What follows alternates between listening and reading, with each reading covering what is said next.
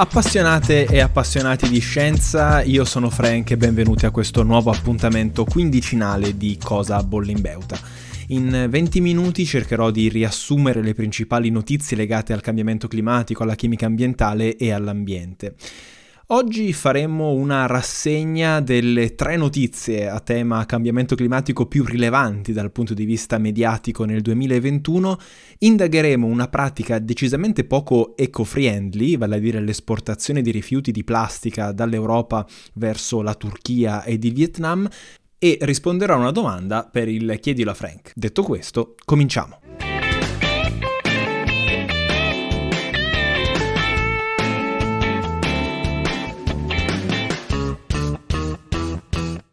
Il giornale online carbonbrief.org, che è un autorevole punto di riferimento per articoli e analisi molto accurate sull'attuale crisi climatica, ha stilato una classifica dei 25 articoli che hanno avuto il maggior risalto sia nei media tradizionali, quindi i giornali, sia quelli non tradizionali, quindi i social media. Tra questi 25 articoli, eh, per ovvi motivi di tempo, ve ne segnalo soltanto tre, ma se volete approfondire potete cercare The Climate Papers Most Featured in the Media in 2021 su carbonbrief.org. Al primo posto, eh, tra gli articoli più condivisi sul web nel 2021, c'è The Burden of Heat-Related Mortality Attributable to Recent Human-Induced Climate Change, pubblicato sulla rivista Nature Climate Change. Questo lavoro si basa sul ragionamento controfattuale. Eh, si tratta di un modo di ragionare molto interessante perché vuole confrontare due diversi scenari. Uno, che è quello che si è realmente verificato, mentre quello alternativo è quello che si sarebbe potuto osservare se si fosse fatto qualcosa di diverso.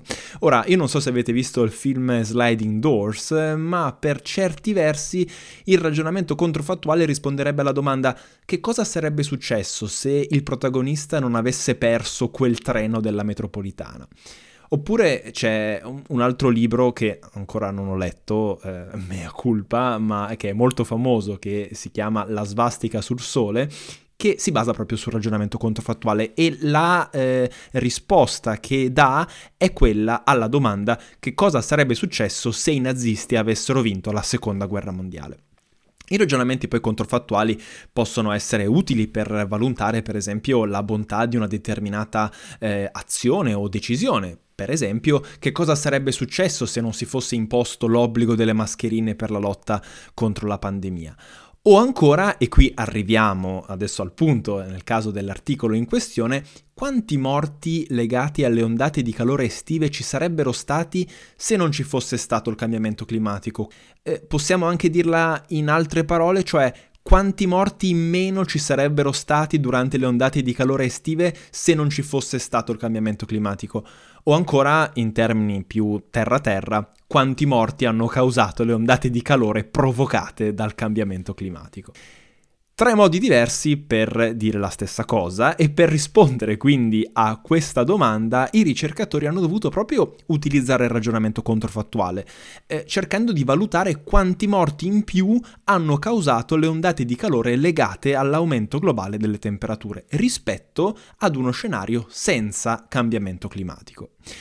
Gli autori dello studio, dopo aver raccolto dati da 732 luoghi in 43 paesi diversi in un periodo tra il 1991 ed il 2018, hanno osservato che l'1,56% di tutti i morti durante la stagione estiva era legato ad ondate di calore.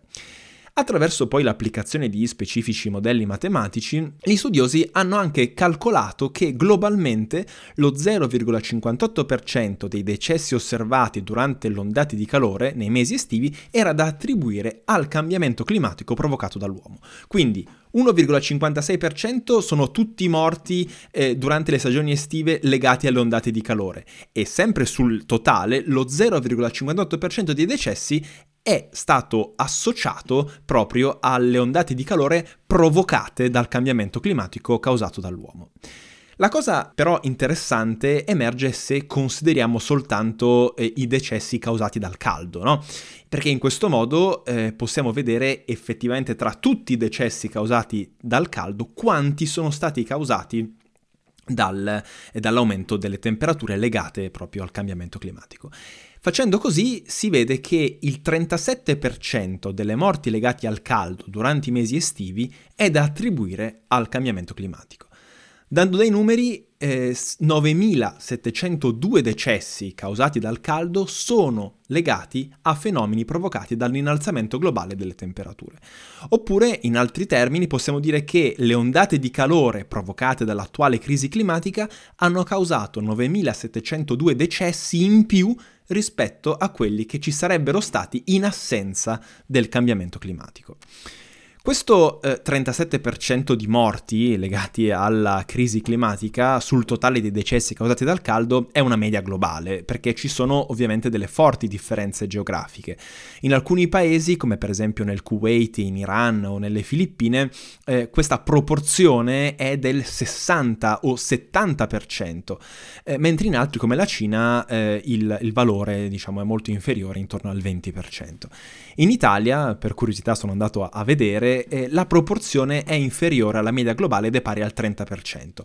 Tra le città italiane più colpite vi sono Genova e Civitavecchia, con una percentuale del 36% di decessi causati da ondate di calore legate al cambiamento climatico sul totale di decessi attribuibili al caldo.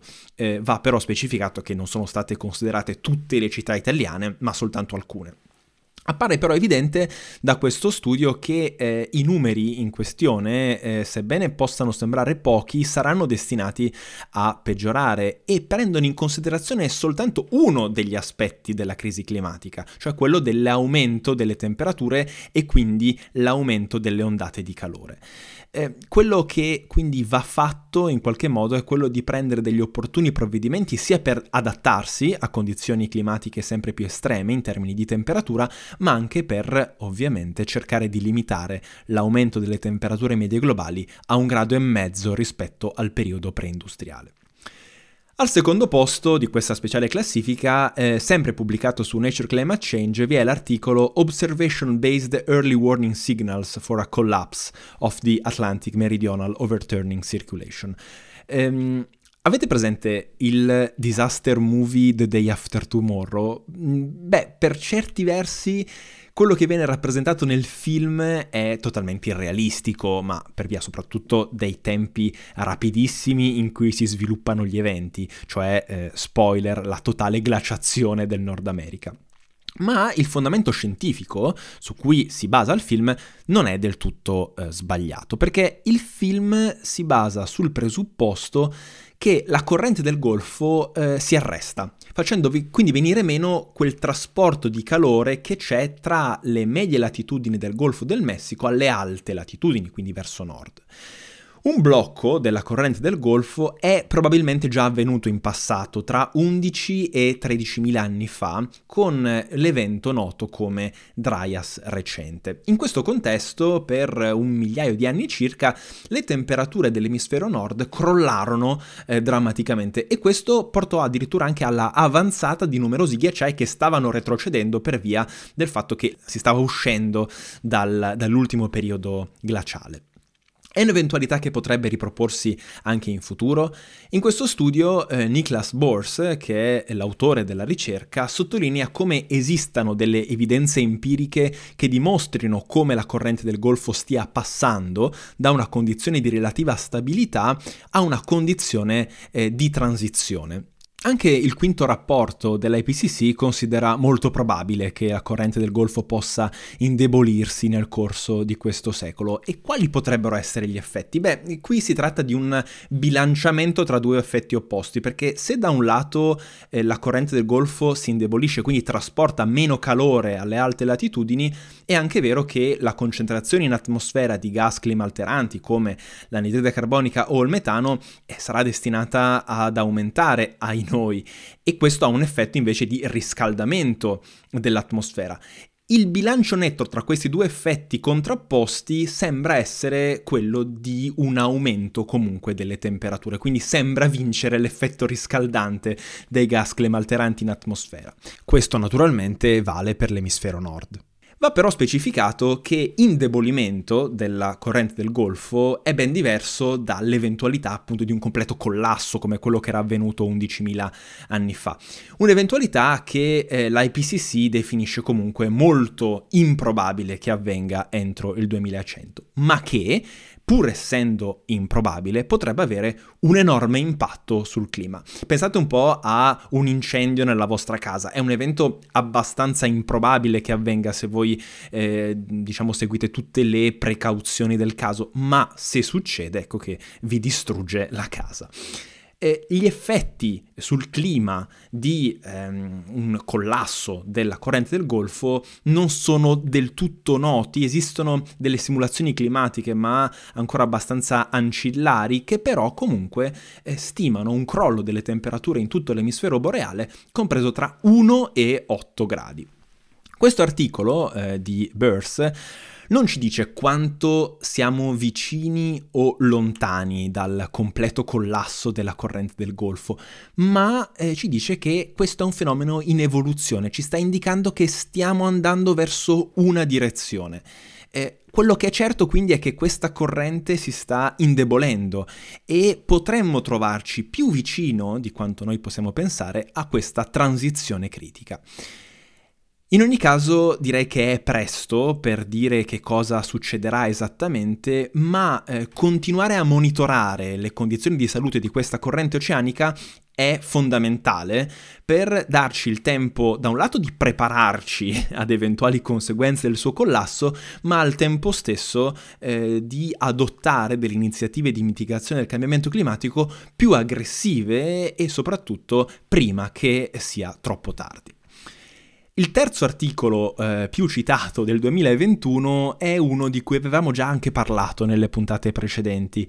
Eh, si chiama Unextractable Fossil Fuels in a 1.5 Degrees World, eh, pubblicato eh, su Nature. Si tratta di un articolo particolarmente interessante perché fornisce indicazioni relative a quali strategie si dovranno perseguire per avere il 50% di probabilità di limitare il riscaldamento a 1.5 gradi centigradi entro la fine del secolo. I ricercatori indicano che occorrerà ridurre la produzione di petrolio e gas del 3% annuo ogni anno dal 2020, quindi ormai da due anni fa, fino al 2050 e che fino al 90% del carbone stimato esserci nel sottosuolo lì dovrà rimanere.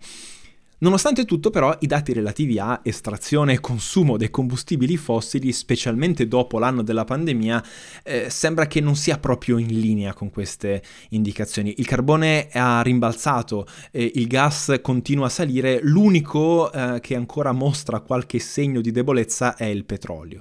Ma se guardiamo ancora a più lungo termine, vediamo come il gas naturale sembra essere dato in forte crescita eh, sia in Europa, eh, dove viene indicata come la la fonte stabile proprio per, per eccellenza, no? eh, per la transizione ecologica, per sostituire gli impianti a carbone, ma anche in altri paesi extraeuropei, eh, tra cui la Nigeria, che lo ha proprio individuato come la fonte necessaria per la transizione ecologica. Vi segnalo una bella inchiesta pubblicata sul The Guardian intitolata Waste Not, The Ugly Underbelly of Plastics Recycling, a firma Ruth Michelson. È una storia eh, poco conosciuta, o meglio, io non la conoscevo affatto, quella del traffico di rifiuti plastici, forse sono un po' ingenuo io, no? non lo so. Eh, nel 2019 l'Europa ha esportato fuori eh, dal proprio territorio 1,7 milioni di tonnellate di rifiuti plastici, con la Germania, che pur risultando il paese europeo più virtuoso in termini di riciclo, è anche stato il paese che ha esportato più plastica al di fuori dell'Unione Europea.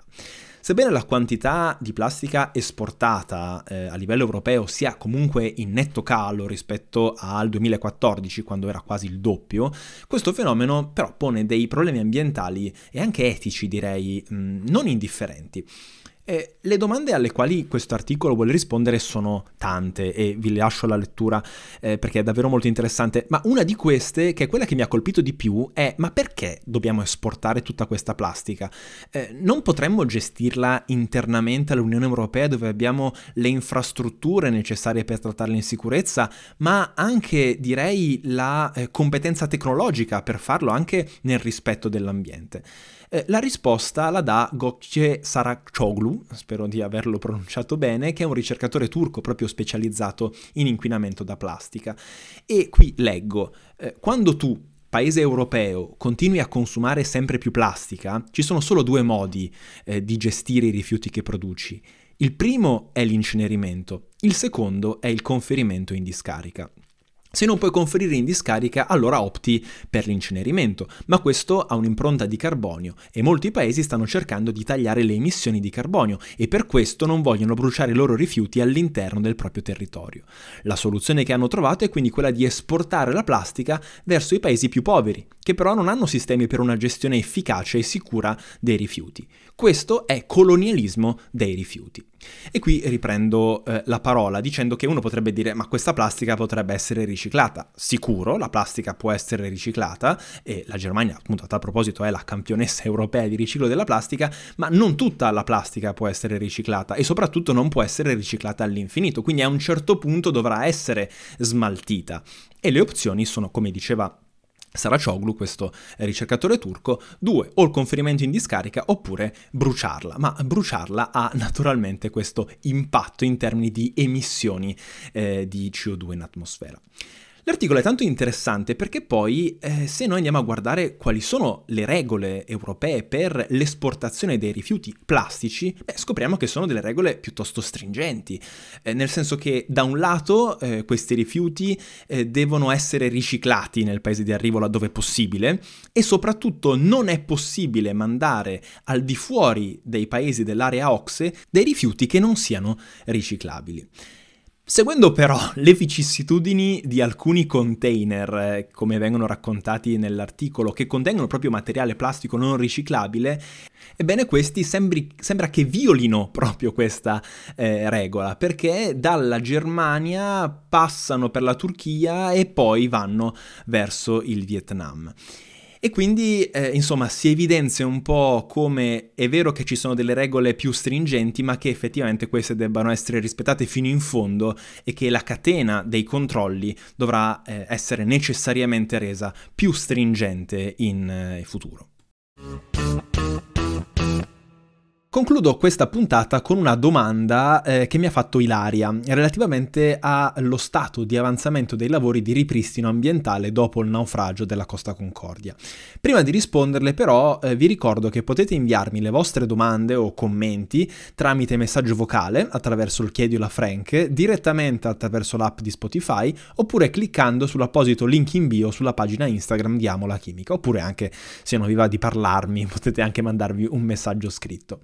Tornando alla risposta alla domanda, eh, siamo arrivati proprio all'ultima fase del recupero ambientale dell'area interessata dal naufragio, perché eh, precedentemente si era conclusa la fase di rimozione di tutte quelle opere di cantiere e dei residui eh, che erano stati lasciati in loco mh, legati alle attività di rimozione della, della nave e adesso invece ci si sta concentrando sul rimpianto della Posidonia oceanica che è stata danneggiata dal naufragio e dal ripristino dell'habitat coralligeno di quella zona.